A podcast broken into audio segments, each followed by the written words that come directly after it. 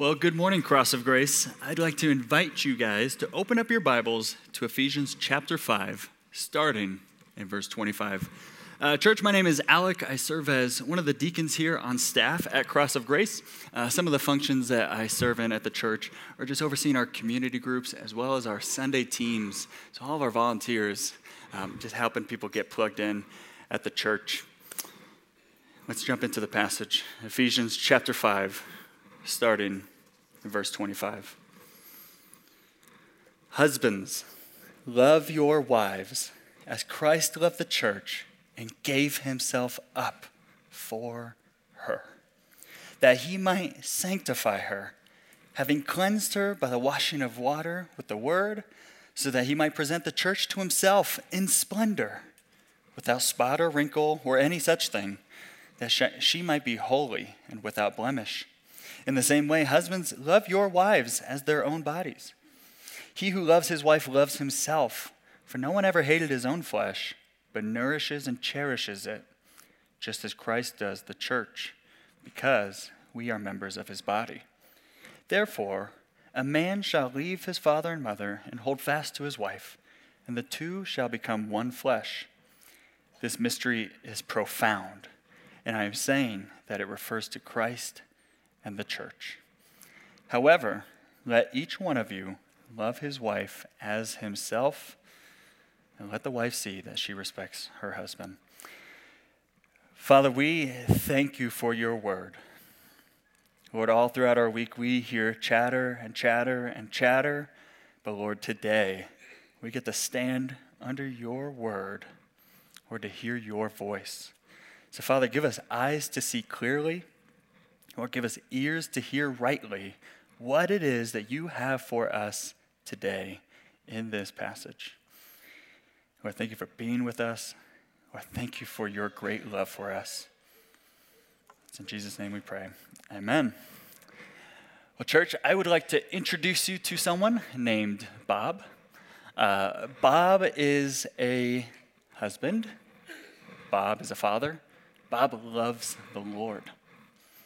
Bob is someone at work that his coworkers can rely on. He's a dependable guy, gets things done.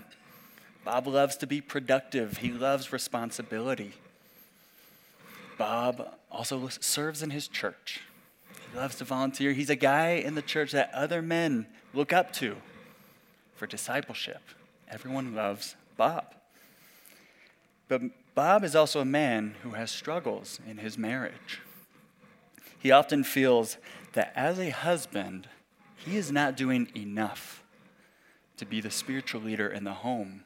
Or he doesn't think that what he's doing is, is good. Feels like the target is always moving and he can't seem to hit it. And he can be discouraged. All the confidence that Bob has in the workplace and in the church seems to disappear as soon as he enters into his home. Husbands, perhaps you, like myself, can relate to Bob in one way or another. And oftentimes we are just unsure. How do we, how do we lead our wives? How do we love our wives? Sometimes we can feel this sort of pressure about whether we're doing it well, doing it right, or not.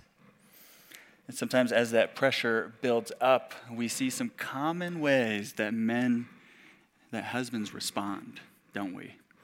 On, and bear with me, my wife and I have been watching a lot of Marvel movies lately, so this illustration I think is helpful. But on one end of the spectrum, we have husband number one, who I'm calling Hulk mode, Hulk husband, right?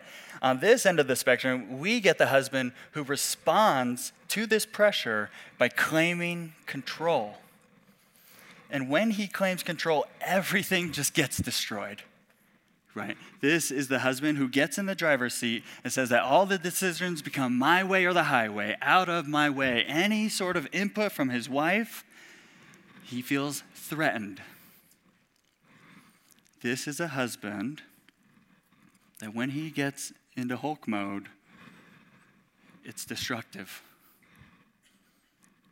the environment in the home becomes tense and unstable. But on the other end of the spectrum, the other extreme, we have Bruce Banner mode. Now, for those of you who are like, who's Bruce Banner? Uh, when the Hulk is not the big screen, big scary green monster guy, he turns into Bruce Banner, the nerdy scientist who is brilliant. But if you remember, if you recall in the movie The Age of Ultron, at the very end, Bruce Banner, the Hulk, retreats. And everyone's like, where'd this guy go? This is the opposite end of the spectrum.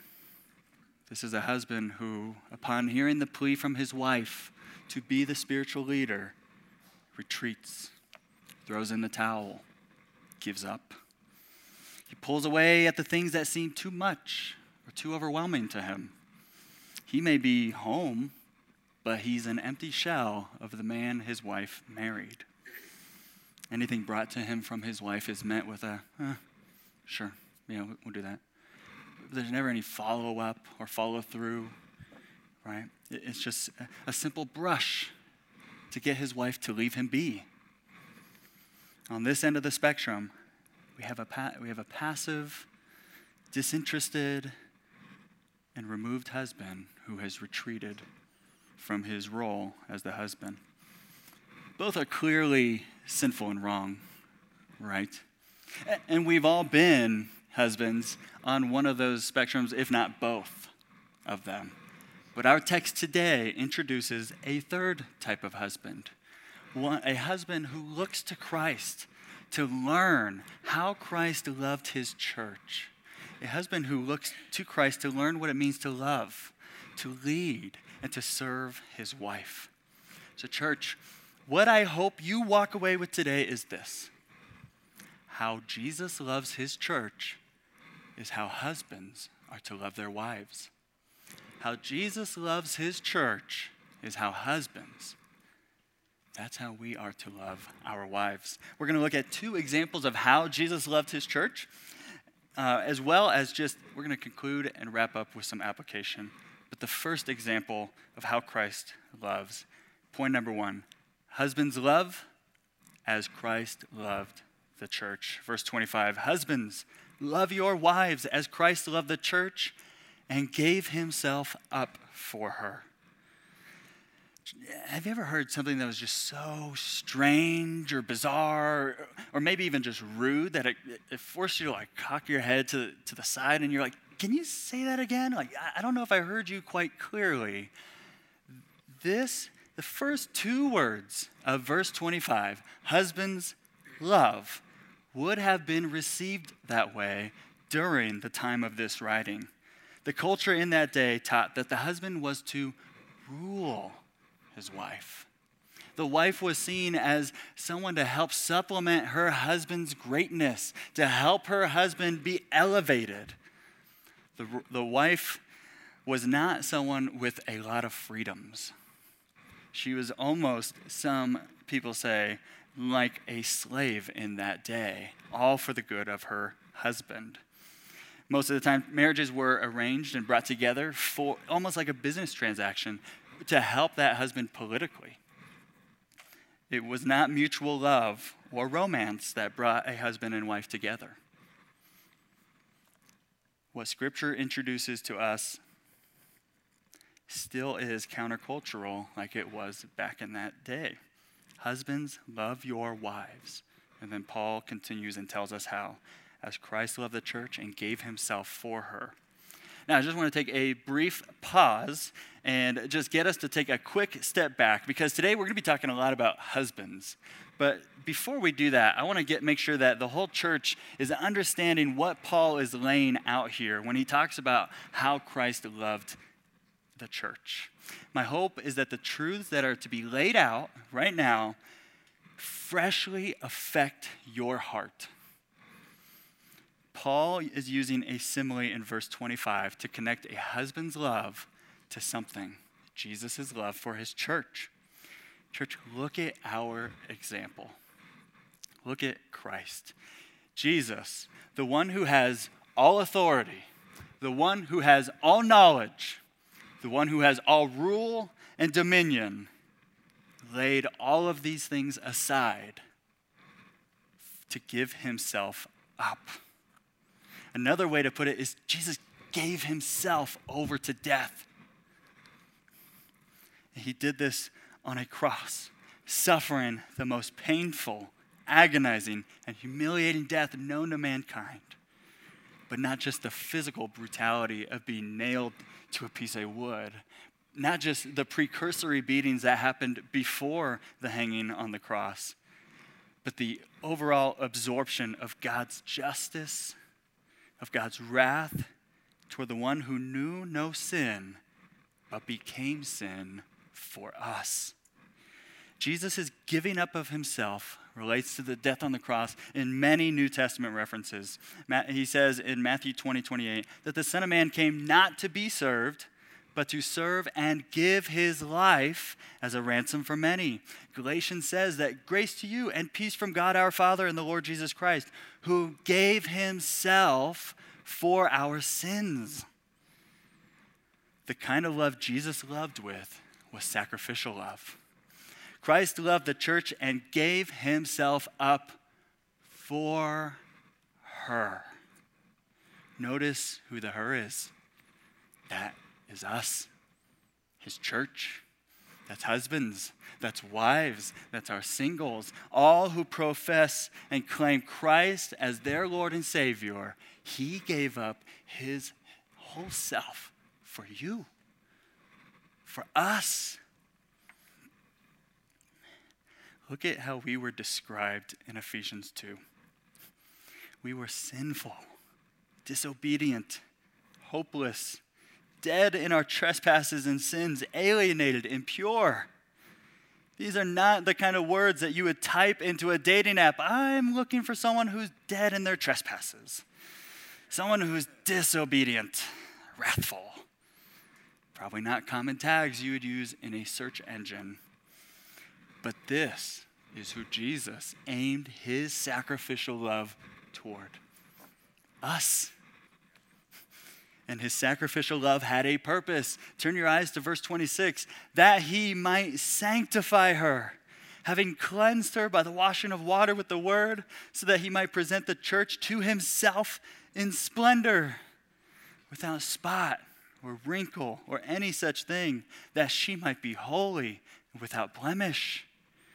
What is the result of Jesus' sacrificial love on the cross?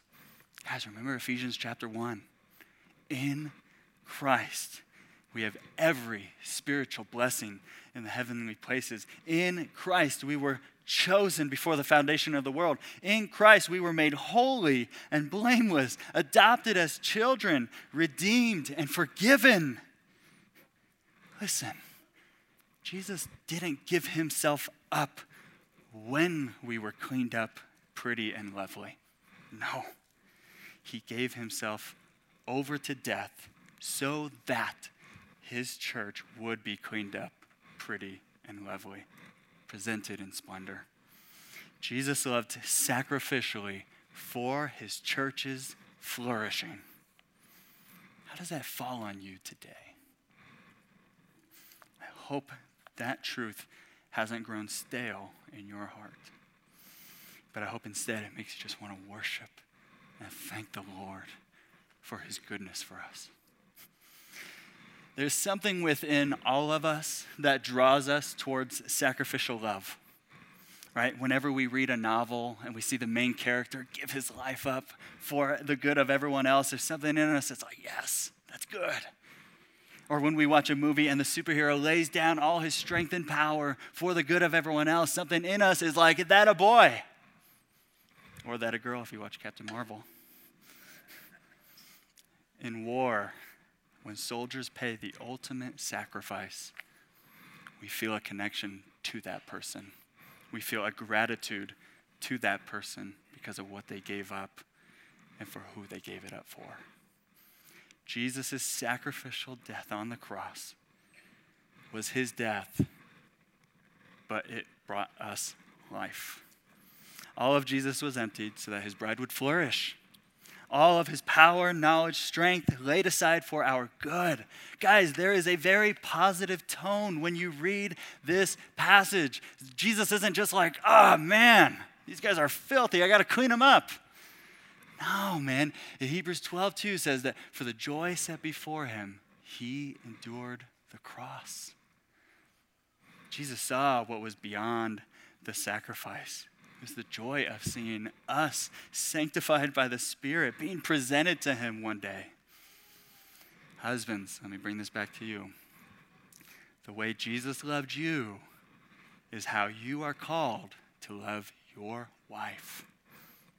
We are to exert our energy, our efforts for our wife's flourishing. You may be sitting there and you're like, but wait, Alec, come on. Dying to myself all the time? Dude, that sounds hard. That sounds painful. I don't know if I want to do that. What Jesus says in Matthew 16 25 For whoever would save his life will lose it. But whoever loses his life for my sake will find it. You may be sitting here thinking, Alec, I just don't have any good feelings towards my wife anymore. Through all the years of resentment and anger and bitterness, all those feelings have been moved and pushed to the side.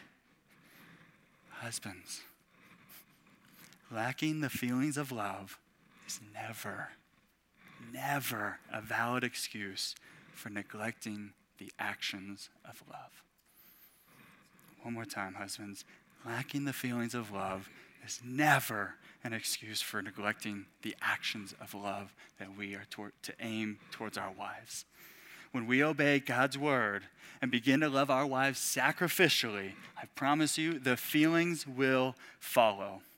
But feelings should never trump our obedience to God's word.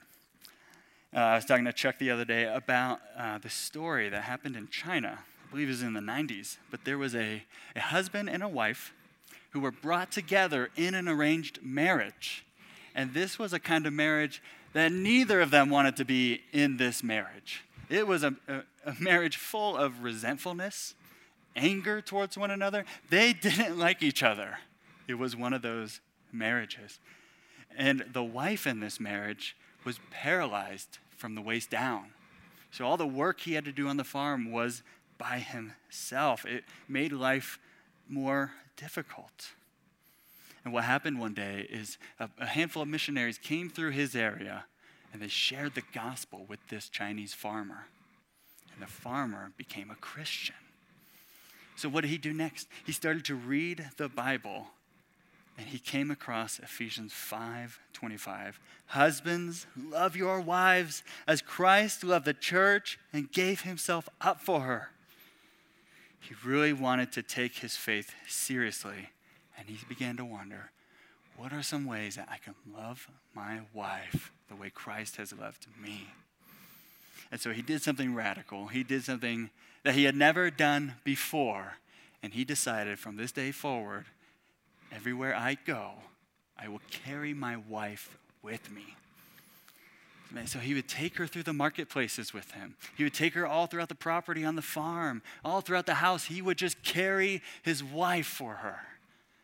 And what happened, and this is amazing, what happened is as he began doing that, just obeying God's word, he started to love his wife again.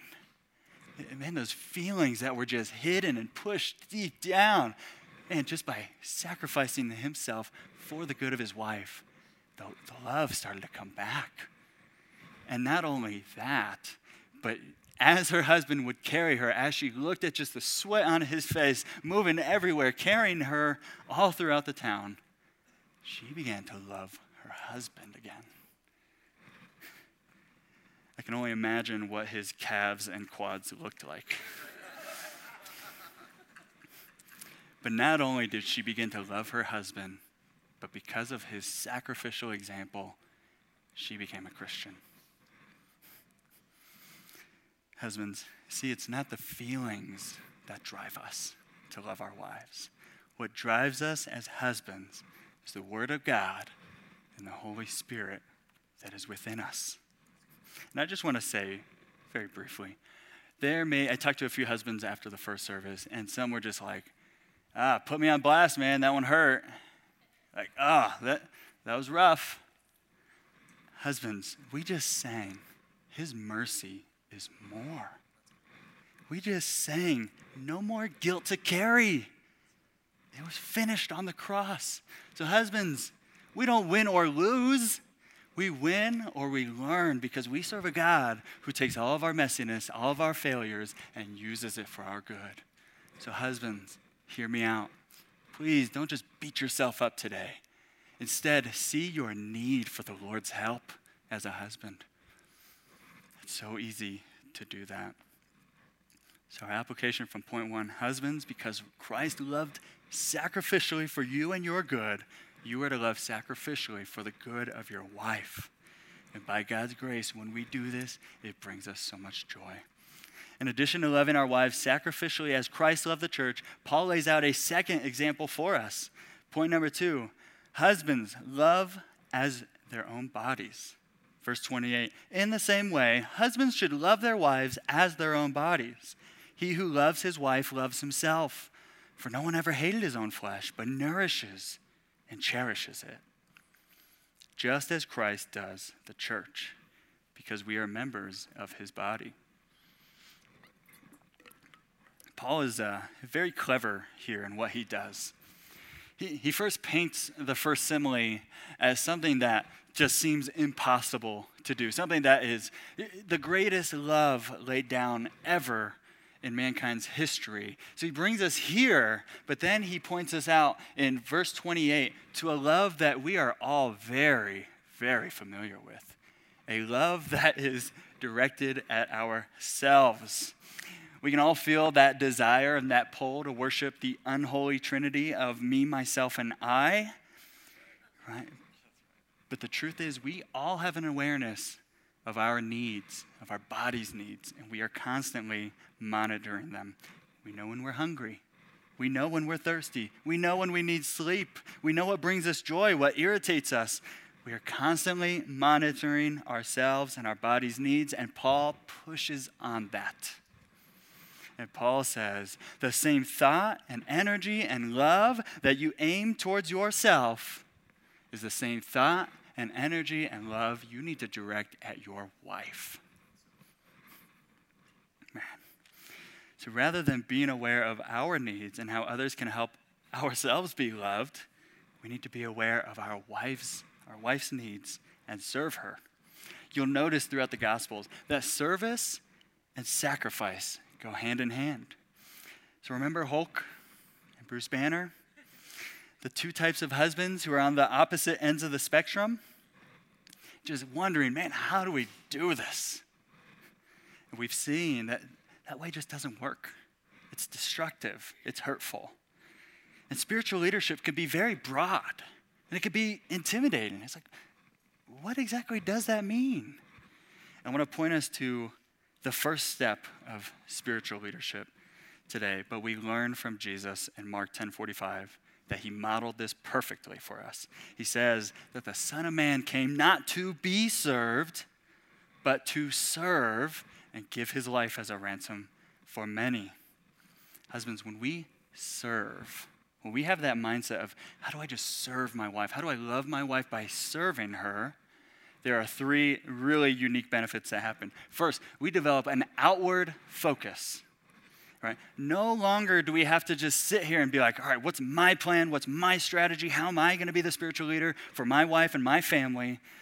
But instead, we just look at how do I serve my wife? What is going to bring her flourishing? What will be a blessing to her? We don't have to think about ourselves on this island and try to just come up with something. We just simply serve our wives. The second benefit we see is it helps us be more intentional. We grow in our intentionality. When we give ourselves up for our wives and we see her flourishing, we just want to keep doing it. It's fuel. It keeps us going because we are getting to do something that is much greater than ourselves. We begin to want to know how can I maximize my wife's opportunities for her to use her gifts? How can I help her grow spiritually as a daughter of a king?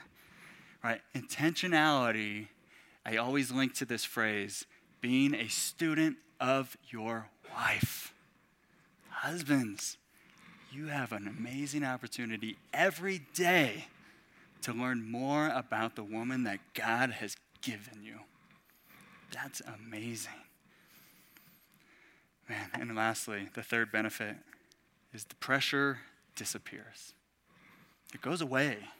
The pressure that Bruce Banner and the Hulk and that we as husbands can sometimes feel seems to dissipate when we just focus on our wife instead of what we can do, right? Because then we become freed up to do what Christ did for us, which was lay down our, our lives for our wife's good. No drawing boards, no plans, no strategies. And I'm saying, well, you can have plans and strategies for how you want to serve your wife, but there's no more of this, what do I need to do to help my family? There's no more of like, it's just on me. It's, oh man, I get to view it as I get to serve my wife, right? Husbands, the way we often want to serve ourselves, that's how we are to love and serve our wives. Paul continues in this section with two unique words. He says in verse 29 For no one ever hated his own flesh, but here are two words, but nourishes and cherishes it, just as Christ does the church. That first word, nourish, means to simply help something grow or to meet a need that is lacking. We see this throughout our passage. A few hints of how we can nourish our wives. Verse 25, he starts right off the bat Husbands, love your wives sacrificially for their good. Verse 26, he talks about sanctifying. Now, husbands, that is not our role. We cannot be the ones that sanctify our wives, that is only the Holy Spirit.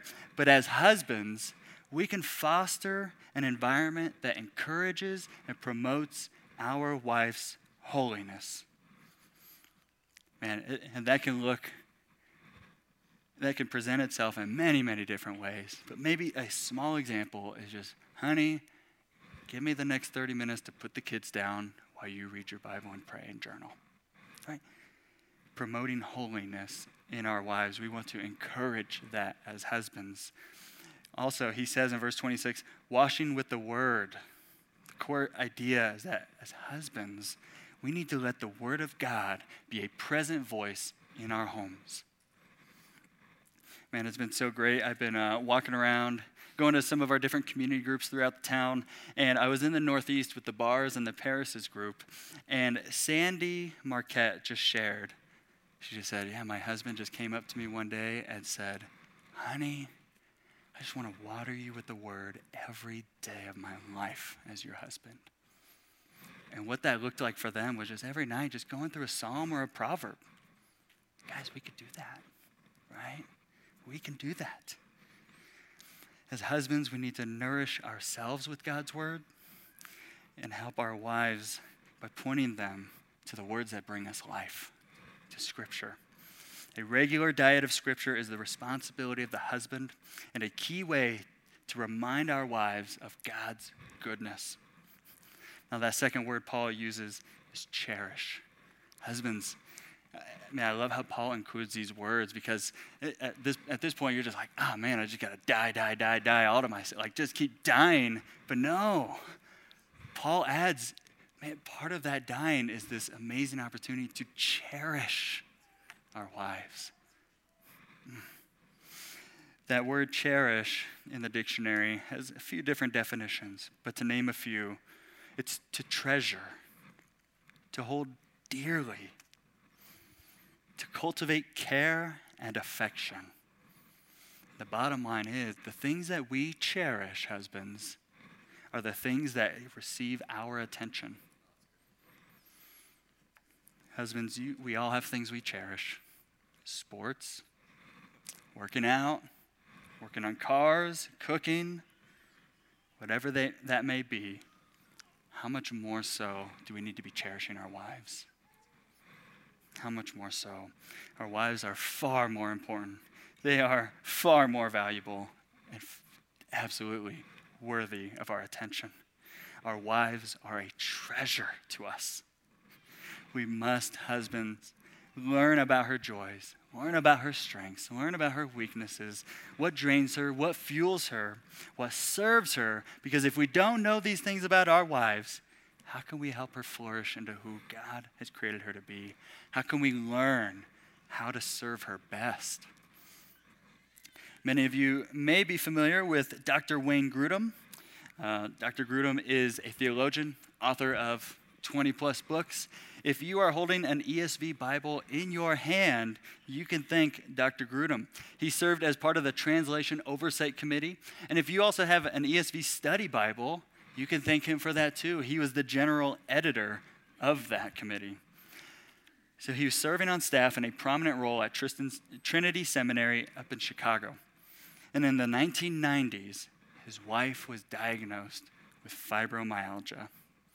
And she lived in constant, unbearable chronic pain. And to this day, there's still no cure for that. He and his wife went on a few vacation trips out in Mesa, Arizona, and they noticed that every time they were there, her health would improve dramatically in the drier climate. One day, they found in the Yellow Book pages a seminary that was hiring in Phoenix, Arizona. It wasn't a large seminary, it had three full time faculty members. And it was quite the contrast to all the well known seminaries located in the Midwest, along the East Coast, and in the southern part of the U.S. But this move, this potential move, would mean that his work might become less recognizable in the scholarly world.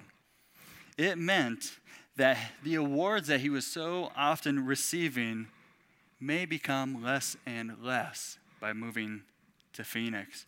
But it also meant that his wife's health could improve. And he thought, if I was in this sort of pain and I knew that there was something I could do to help, he's like, I would do it. And in his regular quiet time with the Lord, one morning, he opened up to Ephesians 5:28. And the deadline was approaching for when he had to make a decision, and that morning solidified what had to be done. Ephesians 5:28 In the same way husbands should love their wives as their own bodies. He who loves his wife loves himself.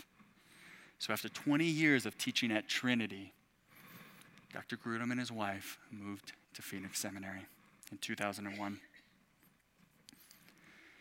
Husbands, every day is an opportunity to be a student of your wife. Every day, you get to learn more about how can I serve this daughter of a king. Every day. And the amount of energy and thought that we put to ourselves, God's word is telling us we need to aim that towards her. When we love our wives, man, we point our marriages to something far more beautiful and astonishing and amazing. Our last point what your marriage points to. Verse 31 Therefore, a man shall leave his father and mother and hold fast to his wife, and the two shall become one flesh.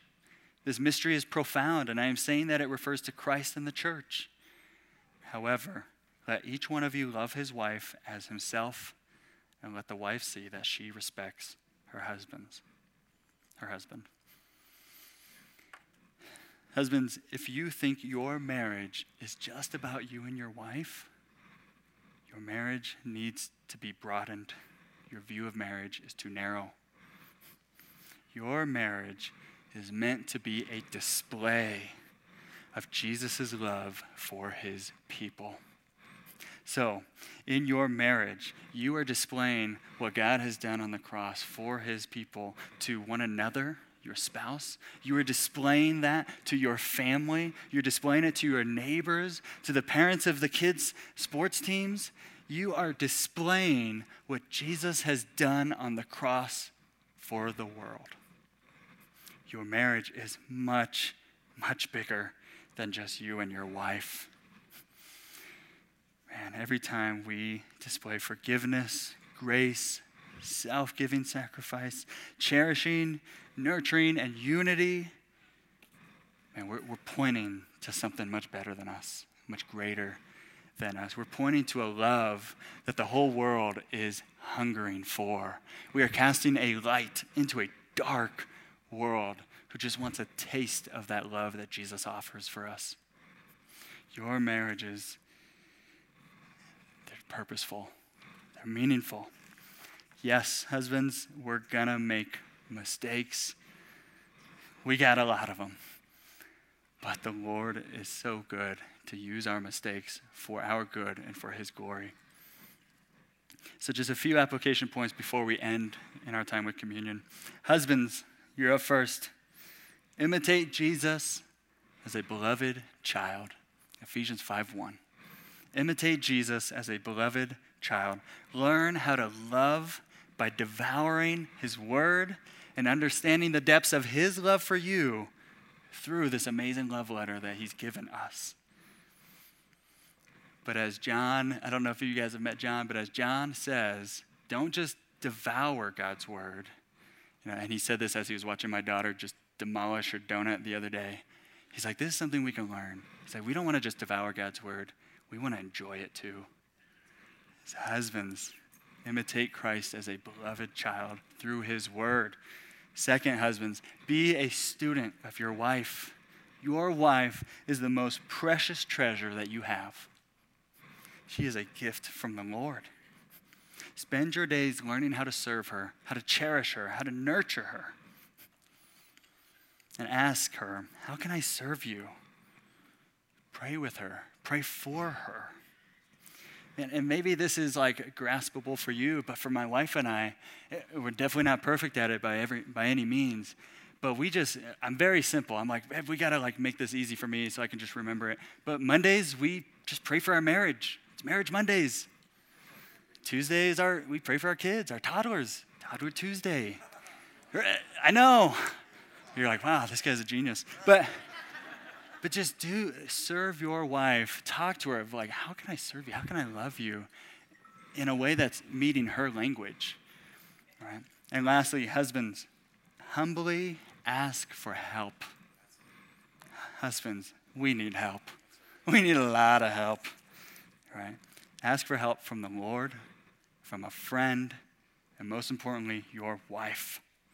Remember, before this passage, Paul says in Ephesians 5:18, "Be filled with the Spirit." Husbands, we can love our wives like this much. But when we're filled with God's life-giving spirit, we love our wives like this much. Far greater than we could ever love her on our own strength, right? So let's ask God for his help. Secondly, find a husband in this church. Say, hey man, can we just grab coffee?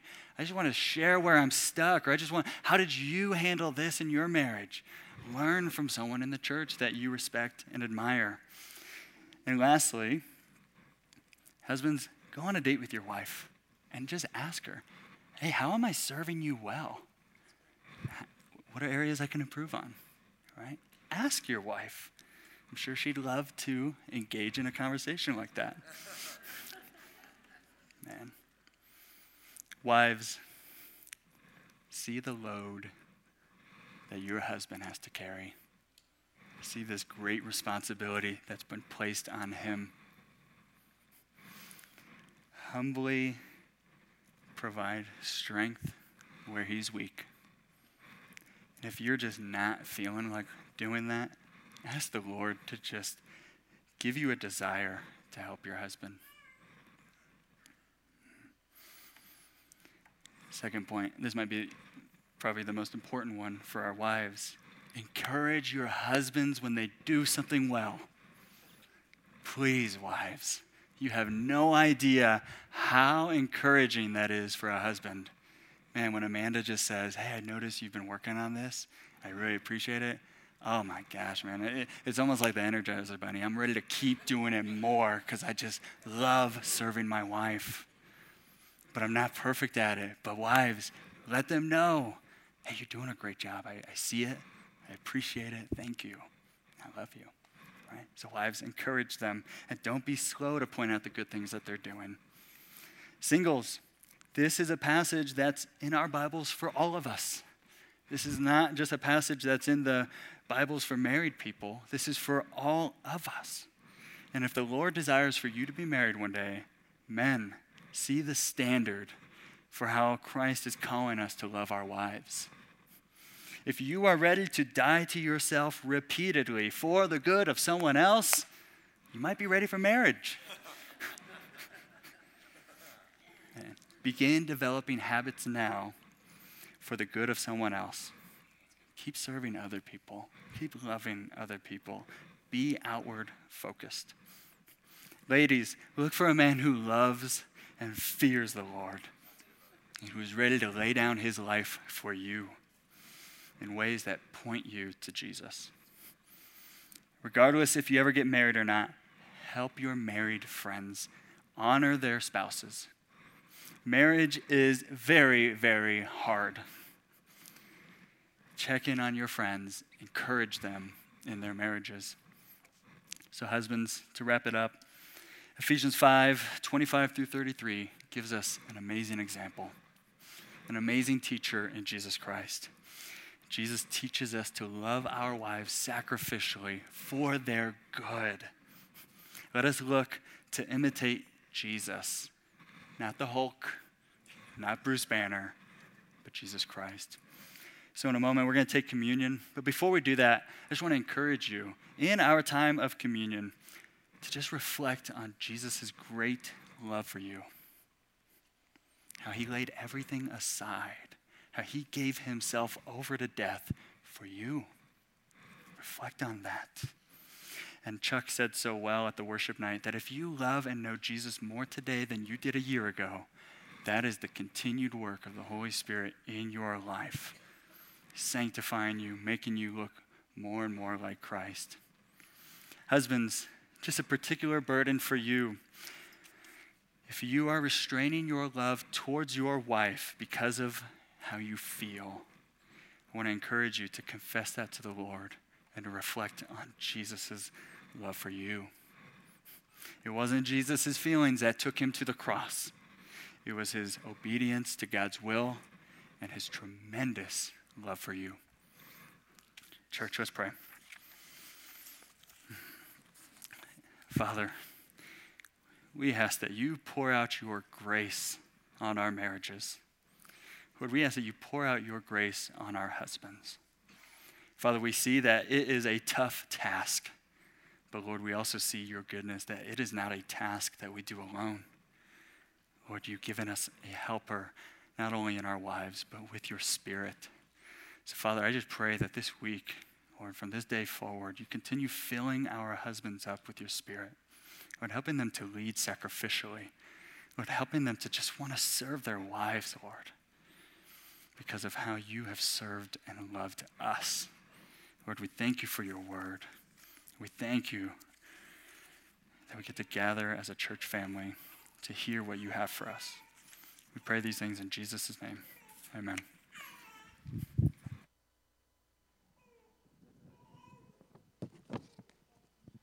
Before we take communion, we want to pause to consider our need for the cross. Psalm 51 says, Have mercy on me, O God, according to your steadfast love According to your abundant mercy, blot out my transgressions. Wash me thoroughly from my iniquity and cleanse me from my sin. So let's take a moment to consider how we have rebelled against God this week.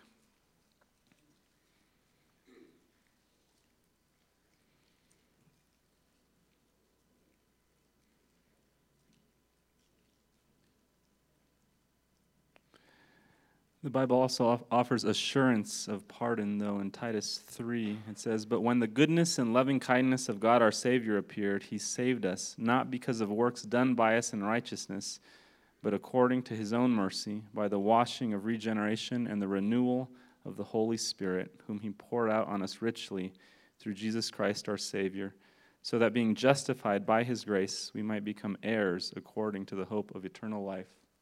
The cross is sufficient. The Bible goes on to say in 1 Corinthians, Whoever therefore eats the bread or drinks the cup of the Lord in an unworthy manner will be guilty concerning the body and blood of the Lord. Let a person examine himself then, and so eat of the bread and drink of the cup. For anyone who eats and drinks without discerning the body eats and drinks judgment on himself. So let's take a moment to um, examine our hearts. Um, if you have believed in the name of Jesus and are a Christian, you're part of the family, we invite you to partake of this family meal. If you're not a Christian, if you're not part of the family, we ask that you merely observe, but also uh, consider what might be holding you back from putting your faith in Christ, and then put your faith in Christ, become part of the family, and then take communion with us to celebrate. So let's take the bread, take the elements. The Lord Jesus, on the night of his arrest, took bread, and after giving thanks to God, he broke it and gave it to his disciples, saying, Take, eat, this is my body given for you. Do this in remembrance of me.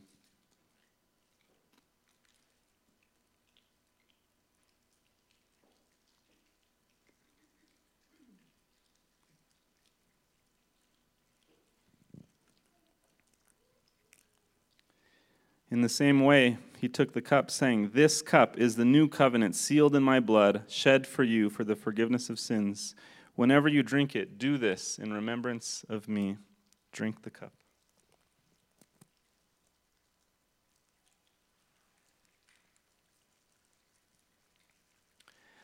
Every time you eat this bread and drink this cup, you proclaim the saving death of the risen Lord until he comes. With thanksgiving, let us offer God our grateful praise. Let's stand.